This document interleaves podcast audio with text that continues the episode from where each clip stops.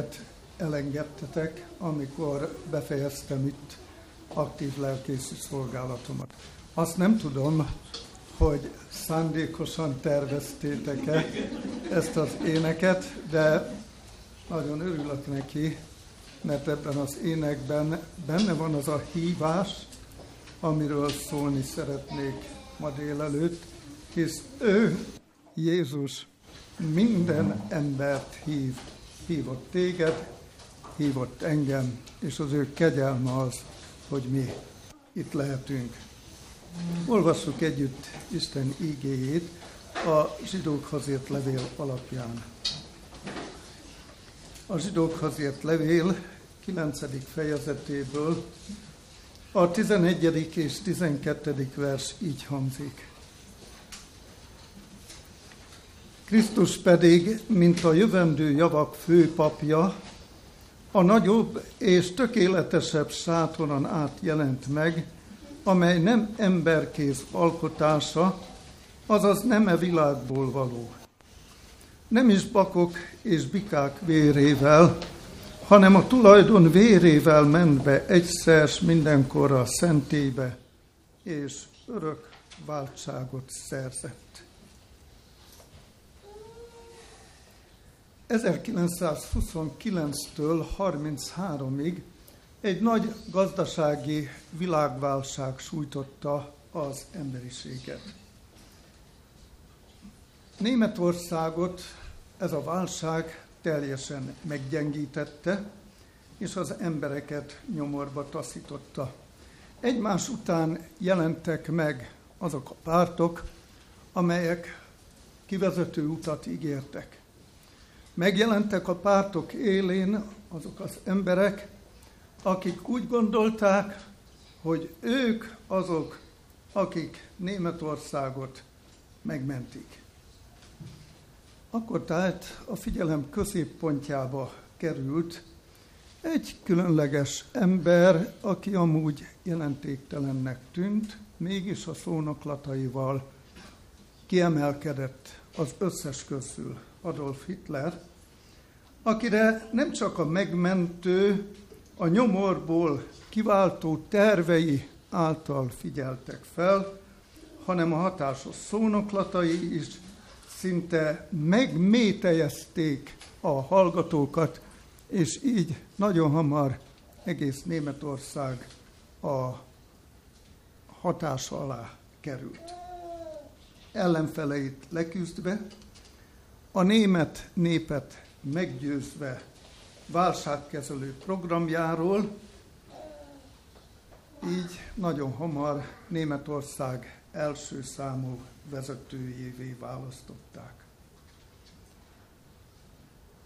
Első tevékenység az volt, hogy érvényt szerzett a faj elméletnek. Megfogalmazták, hogy a német faj mindenek felett, és ahol ez a faj elmélet megjelent, azzal együtt a fajgyűlölet is. Meggyőzte politikai pártját és egész Németországot arról, hogy a válságból kivezető úthoz első helyen az vezet, ha a zsidóktól megszabadulnak. 1939-ben, amikor Németországot megtámadták, akkor a lengyel zsidókat a krakói gettóba zsúfolták. Ebben az időszakban fellépett egy különleges ember, úgy nevezik Oskar Schindler. Ez egy német üzletember volt, aki azzal a szándékkal utazott Krakóba, hogy a háború alatt ő vagyont fog szerezni. Oskar Schindlert a német hadsereg támogatta abban, hogy gyárat vehessen. Így egy gyárat megvett, olyan gyárat, amelyikben étkezdei eszközöket készítettek, azonban Oscar Schindler ehhez nem értett, ezért kénytelen volt felvenni egy szakembert, Isaac Sternt, aki értett a gyár igazgatásához is, de ugyanakkor az, annak a készítéséhez is, amivel a gyár foglalkozott. Így, mivel ezt az embert felvette és alkalmazta, és segítőjévé vált, zsidókat kezdtek foglalkoztatni abban a gyárban, és mivel foglalkoztatta őket, azok, akik a gyár dolgozóivá váltak, azok megmenekültek a gettó elől, mivel ennek a tekintélyes üzletembernek dolgoztak. Valami oknál fogva Oskar Schindler Krakóból a Németországhoz tartozó cseh területre kellett, hogy költözzön, és abban a gyárban pedig fegyvertöltényeket gyártottak. Azonban valami ennek az üzletembernek, vagy valaki ennek az üzletembernek a lelki világát megérintette, úgy annyira, hogy ragaszkodott azokhoz az emberekhez, munkásokhoz, akik a krakói gyárában dolgoztak, ezért magával vitte e, ebbe az új gyárba is őket.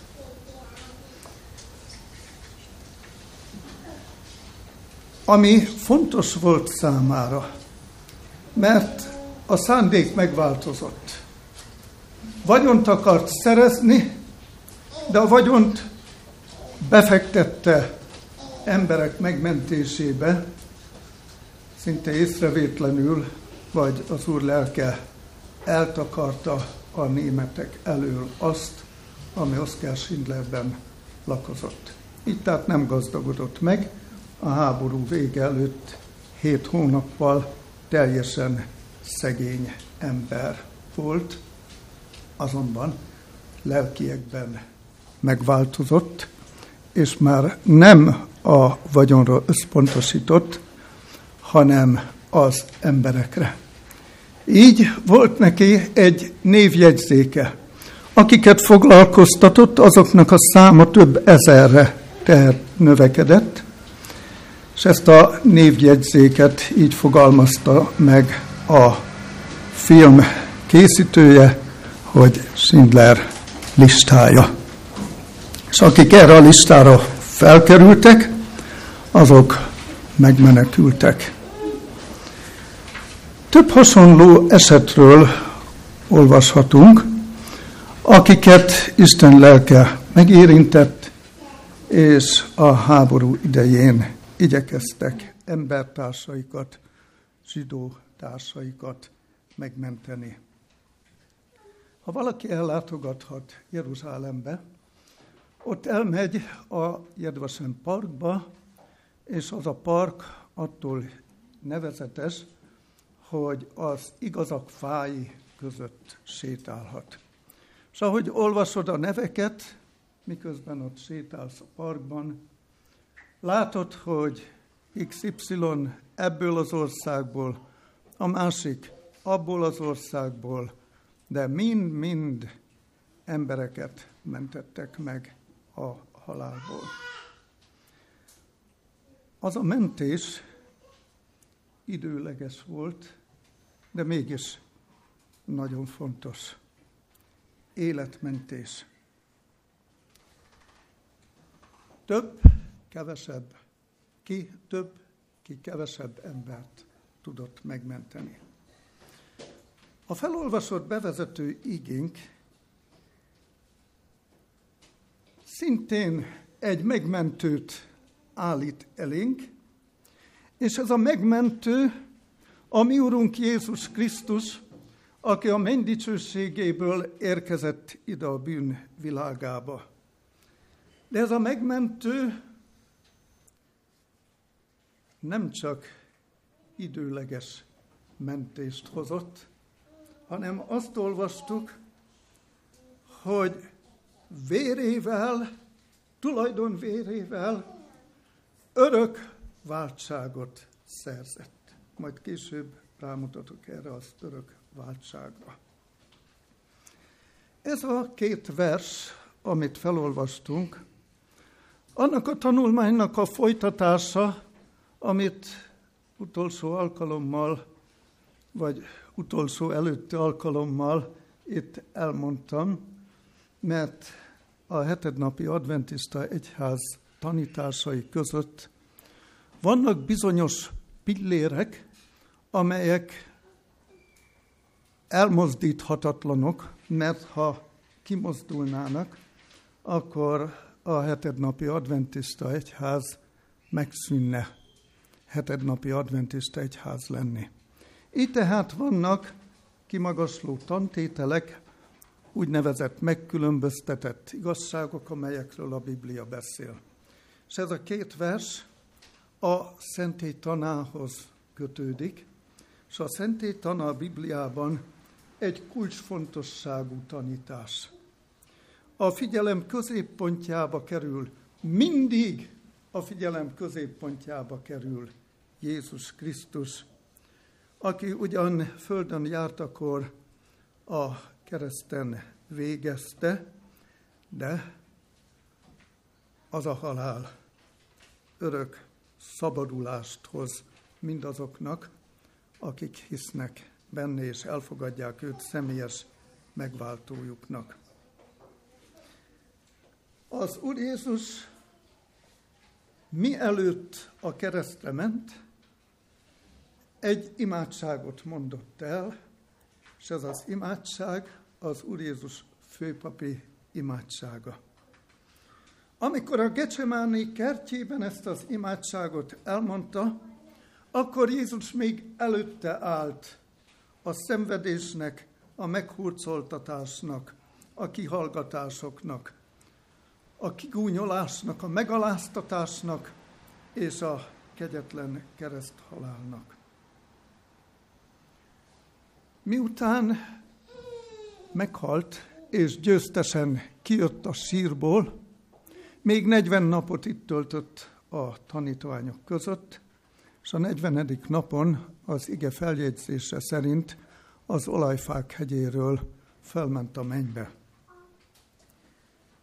Miután megérkezett a menny dicsőségébe, és átlépte a mennyei kapukat, ahogy azt a 24. Zsoltár megszövegezi, vagy érthetővé teszi, ahogyan fogadták Jézust a menny dicsőségében, a kapuban az angyalok üdvözölték a dicsőség királyát, tehát Jézus átjutott a mennyei kapukon az angyalok dicséretével. Az atya színe elé állt, az atya határtalan szeretettel fogadta Jézust, akinek a legfontosabb volt egy névjegyzék. Egy névjegyzék, ami nem papíron volt, hanem az ő kezében, az ő tenyerében, markaimba metszettelek fel téged. Oscar Schindlernek is volt egy listája, egy névjegyzéke, és aki azon a névjegyzéken volt, megmenekült. Azonban a Jézus névjegyzéke a legfontosabb a világon. A legfontosabb, mert ő örök váltságot szerzett, lefizette a bűnzsoldját. Tehát amikor Jézus az Atya elé állt, ezzel a névjegyzékkel felmutatva az ő kezeit, és ez a névjegyzék tartalmazza Ádámtól kezdve a, az emberi történelem utoljára megszületett emberét bezárólag, és amikor Jézus felmutatta az ő kezeit a mennyben, akkor ismét imádkozott. Tehát én úgy értem a Biblia alapján, hogy Jézus az ő főpapi imádságát a mennyben megismételte, és abban a főpapi imádságban, miközben a kezét felmutatta, rólunk, a megváltottakról, azokról beszélgetett az atyával, akik őt elfogadták személyes megváltójuknak. Bevezető igénk Jézus Krisztust, ami főpapunkat állítja a figyelem középpontjába, aki a mennyei kapukon át, a mennyei templom folyosóján áthaladva lépett Isten színe elé. A Bibliából azt olvastuk, hogy az ő tulajdon vérével ment be a mennyei szentébe, egyszer és mindenkorra, és örök váltságot szerzett. Mit jelent ez az örök váltság? Azt, hogy Jézus végérvényes megoldást hozott a bűn problémájába, a problémájára. A bűn valami rettenetes dolog. Vegytestvérnő óvaint bennünket attól, hogy belebonyolódjunk a bűn fogalmának a fejtegetésébe. Azt mondja, már is a védelmünkbe vesszük. Olyan rejtelmes és megmagyarázhatatlan valami, hogyha magyarázni próbáljuk, vagy különösebben a részletekbe bocsátkozunk a bűnnel kapcsolatosan, akkor védelmünkbe vesszük. Nos, mit foglal magába ez a rövid cím, hogy két szentély, három templom. Azt olvastuk, hogy Jézus bement a mennyei szentélybe. Két szentély, az első a mennyei szentély.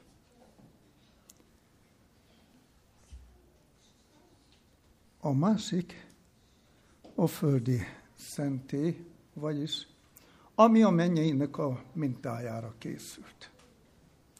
De hogy a Bibliában a megváltás történetét szemléljük, akkor azt látjuk, hogy találkozunk egy idő után Dávid imádságával, amikor a Cédrus palotáról beszélget Istennel, és arról, hogy az ő temploma pedig egy sátor templom még mindig, és ezután pedig olvasunk a Salomoni templomról. Tehát a három templom közül az első templom a Salomoni templom. Azonban a Salomoni templom az elpusztult, helyre kellett állítani, ezért a babiloni fogság után a Salomoni templomot megpróbálták az előző minta alapján felépíteni. Tehát a fogság után ott van a Salomoni templom. De nem lehet elfelejteni azt, no a két szentély, a mennyei és a földi szentély, a földi szentély az első templom, azután a második templom a Salomoni templom, majd a helyreállított templom, és a harmadik templom pedig az emberi szív.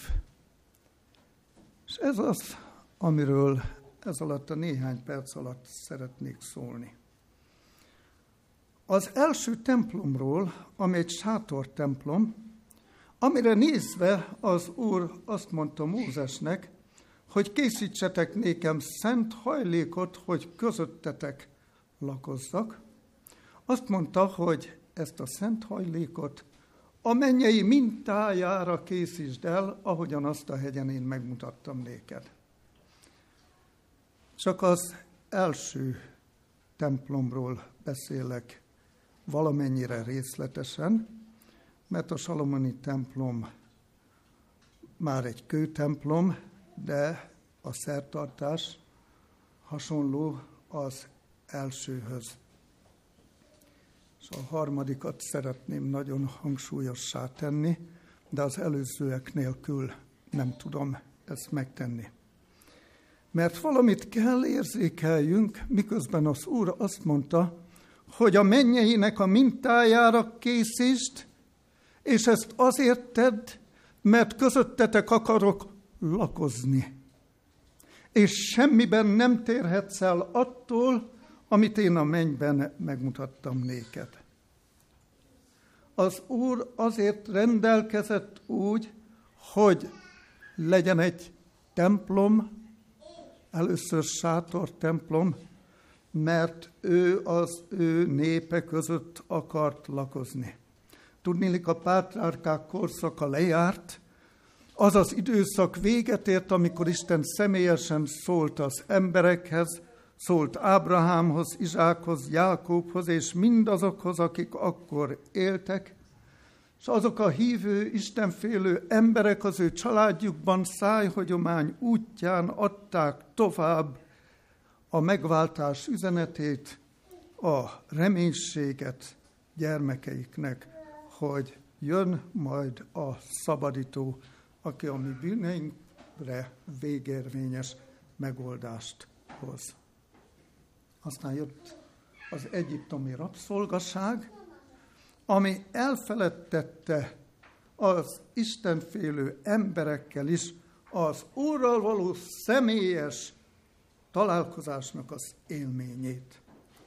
Tehát, kedves testvéreim, az első megjegyezni való az, hogy amikor az Úr azt mondta, hogy szent hajlékot építs, mert közöttetek akarok lakozni, akkor ez a lakozás az egyén számára az Úrral való találkozás személyes élményét hozza a felszínre.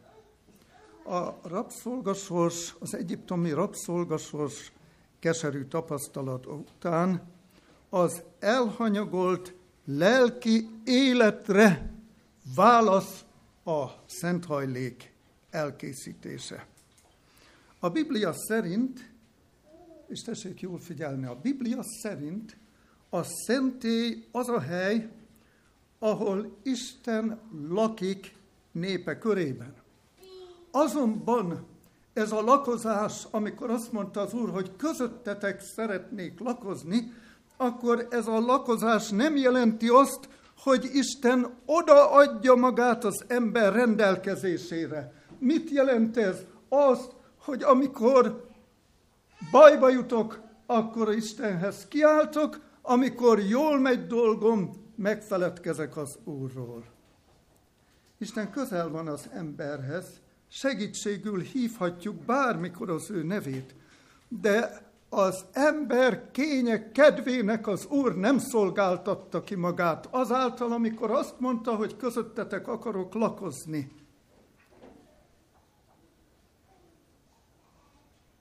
A népe körében való lakozás, hogy a, ez a népe körében való lakozás azt jelenti, hogy Isten rendelkezett arról, hogy mi történjen a templomban.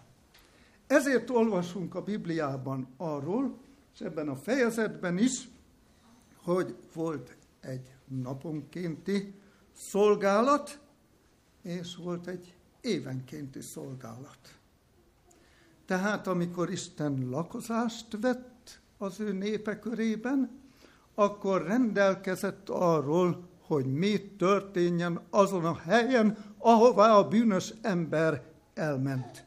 És ez egy rendszeresség volt, ahol gyakorolták a papok azt a jogkört, amit Isten adott nekik, hogy közben járhattak Isten és a bűnös ember között. Mit is jelent ez a szolgálat az ember számára? Képzeljük el, ott vagyok én az Ószövetség idején, vagy ott vagy te, a Szent Hajlék, amikor működni kezdett, és ott vagyok a pap előtt, és engem nyomasztott az elkövetett bűnöm, óriási súlyjal nehezedett rám, ezért az úr rendelkezése szerint fogtam egy bárányt, és elmentem a templomba. A templom udvarán fogadott engem a pap, és ott vagyok az áldozati állatommal.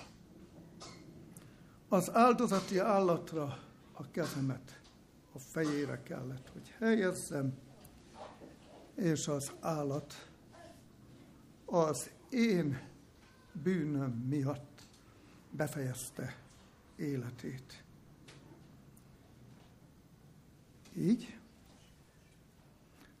az én bűnöm a helyettesre került, az áldozati állatra, amelynek a vérét a fogta, illetve a vérből vett, és a vért bevitte a szent helyre. A szolgálatos pap vette a vérből, bevitte azt a szentébe, és a szövetség láda irányába hintett a vérből. Ez volt az egyik lehetőség, ahogy Isten színe elé jutottam az én bűnbánatomban. Ha a pap nem vitte be a vért, akkor a templom udvarán lévő nagy égő áldozati oltárnak a szarvára kent a vérből. Bárhogy is gyakorolta, én a bűnös ember. Isten színe elé jutottam, mert hittel abban a reményben mentem az Úrhoz, hogy bűneimre bocsánatot fogok nyerni. Azok az emberek, akik az Ószövetséggel idején éltek, és az áldozatot megfelelően gyakorolták, megértették, hogy a templom az a hely, amire nézve az Úr azt mondta, hogy közöttetek fogok lakozni.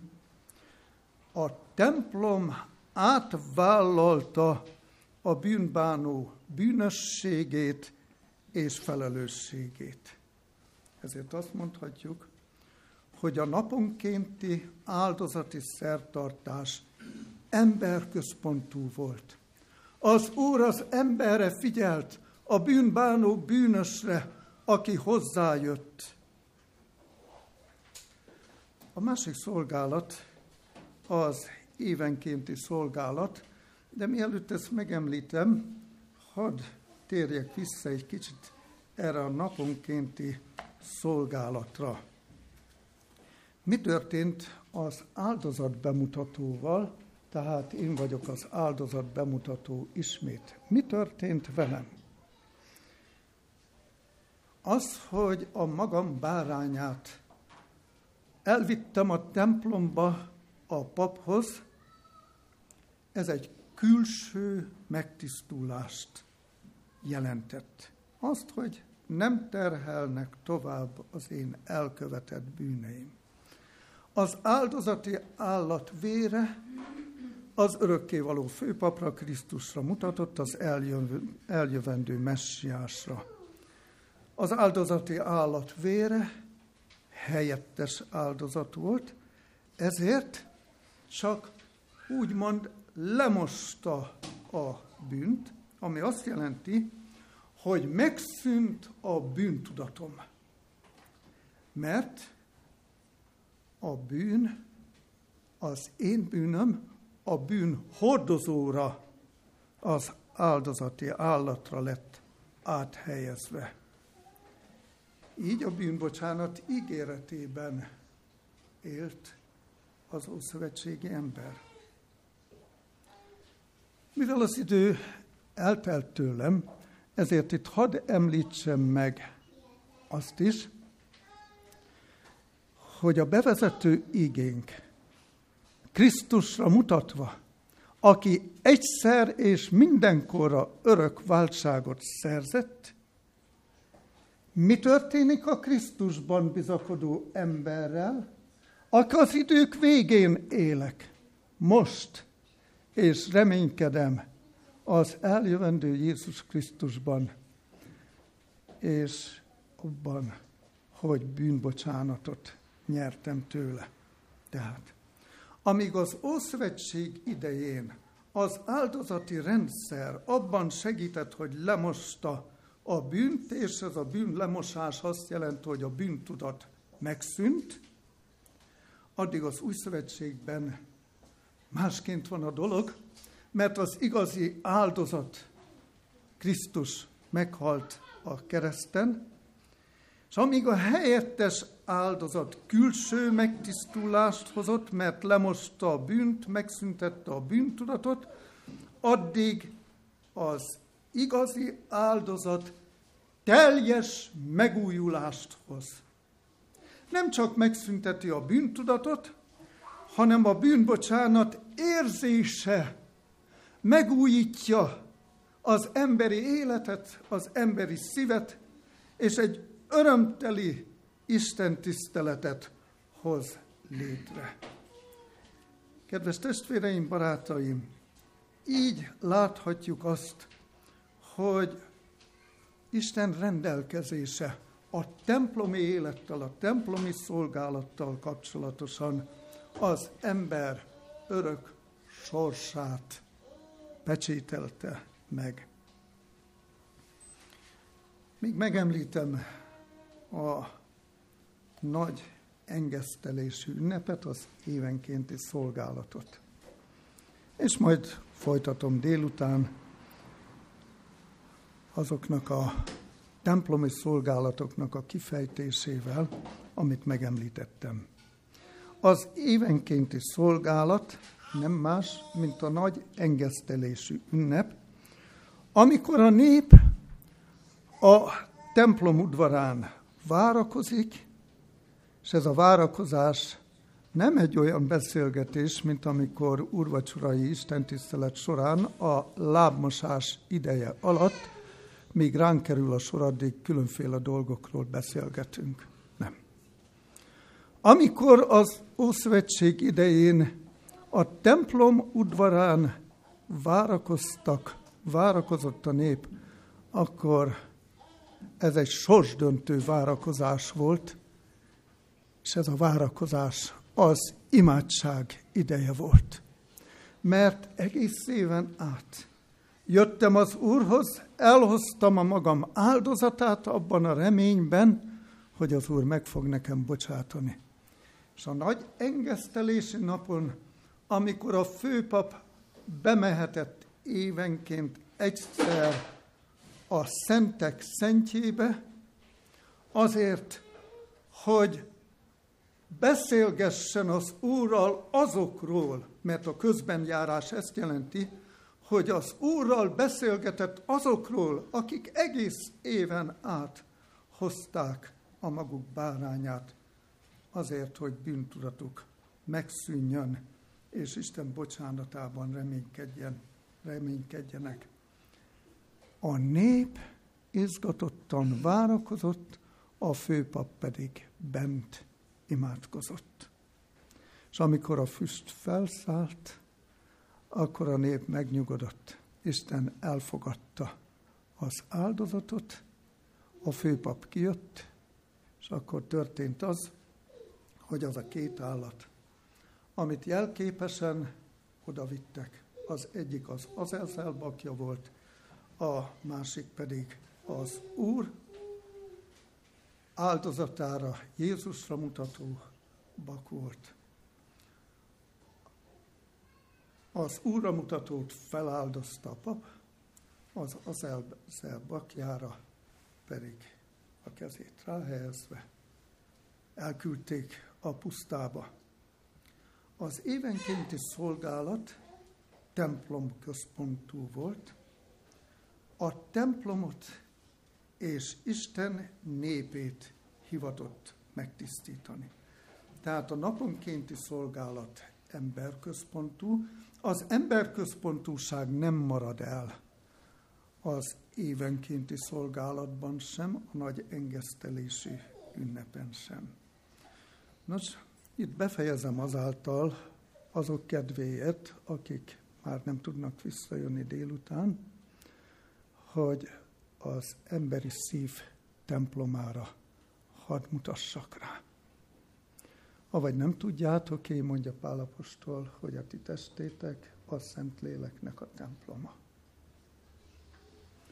Aztán olvasunk egy beszélgetésről, amikor az Úr Jézus a samáriai asszonynal beszélgetett, és ott egy vita kérdés volt, hogy hol kell Istent imádni, a Jeruzsálemi templomban, vagy pedig a samáriai által épített templomban, ami a Garizim hegy tetején volt, amit Krisztus előtt úgy száz évvel korábban elpusztítottak és leromboltak. És akkor Jézus egy különleges választ adott. Eljön az idő, és az már itt van. Amikor nem a Jeruzsálemi templomban, nem a Garizim hegyén, hanem az emberi szívben valósul meg Isten imádata. És amikor Jézus ezt elmondta a samáriai asszonynak, ezzel nem zárta ki a templomi élet fontosságát és jelentőségét az idők végéig. Hogy honnan tudom én ezt, és honnan tudhatjuk.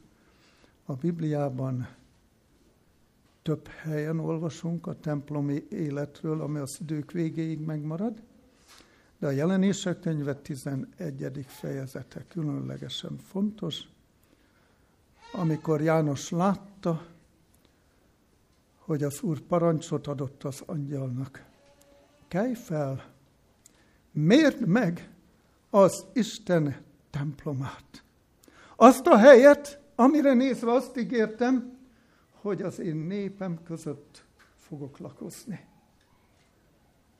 Mérd meg a templom oltárát, azt a helyet, ahol az Isten tiszteletet gyakorolják, ahol az evangéliumot megszólaltatják, hogy mi történik azon, hogy az én hívásom eljut-e a hallgatókhoz, hogy az én bocsánat ígéretem azoké lesz-e, akik hallgatják az én ígéretemet. És mérd meg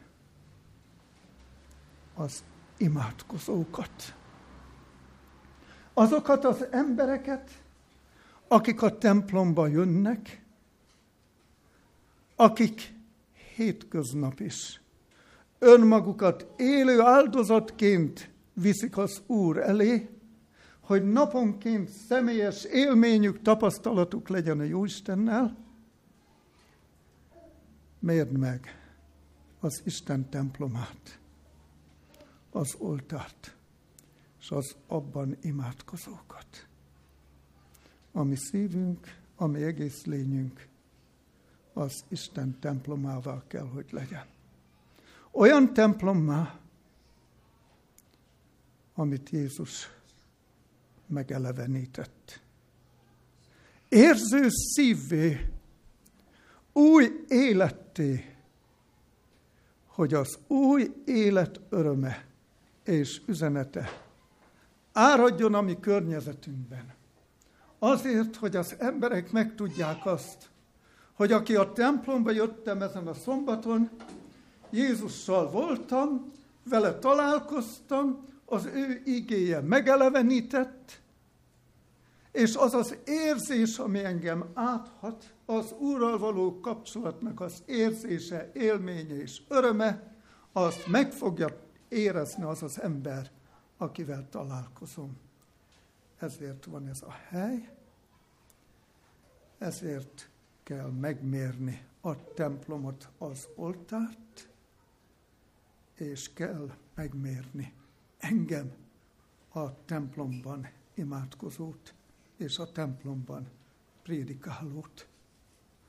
Kedves barátaim, testvéreim, azt olvastuk a bevezető igében, hogy Jézus, ami főpapunk, akire az egész ószövetségi áldozati rendszer épült, ő eljött, és amikor a kereszten meghalt, az áldozati rendszer véget ért, de nem ért véget az ő hívása, az ő bocsánatának üzenete, a reménység üzenete, hogy mindazok, akik elfogadják őt személyes megváltójuknak, ott lehetünk majd Isten országában. Tehát ő örök váltságot szerzett.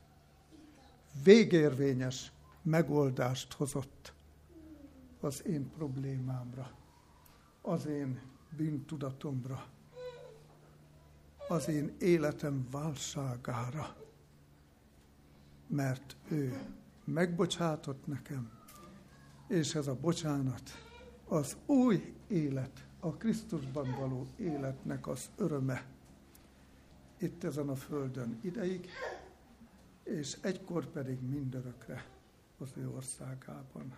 Amen.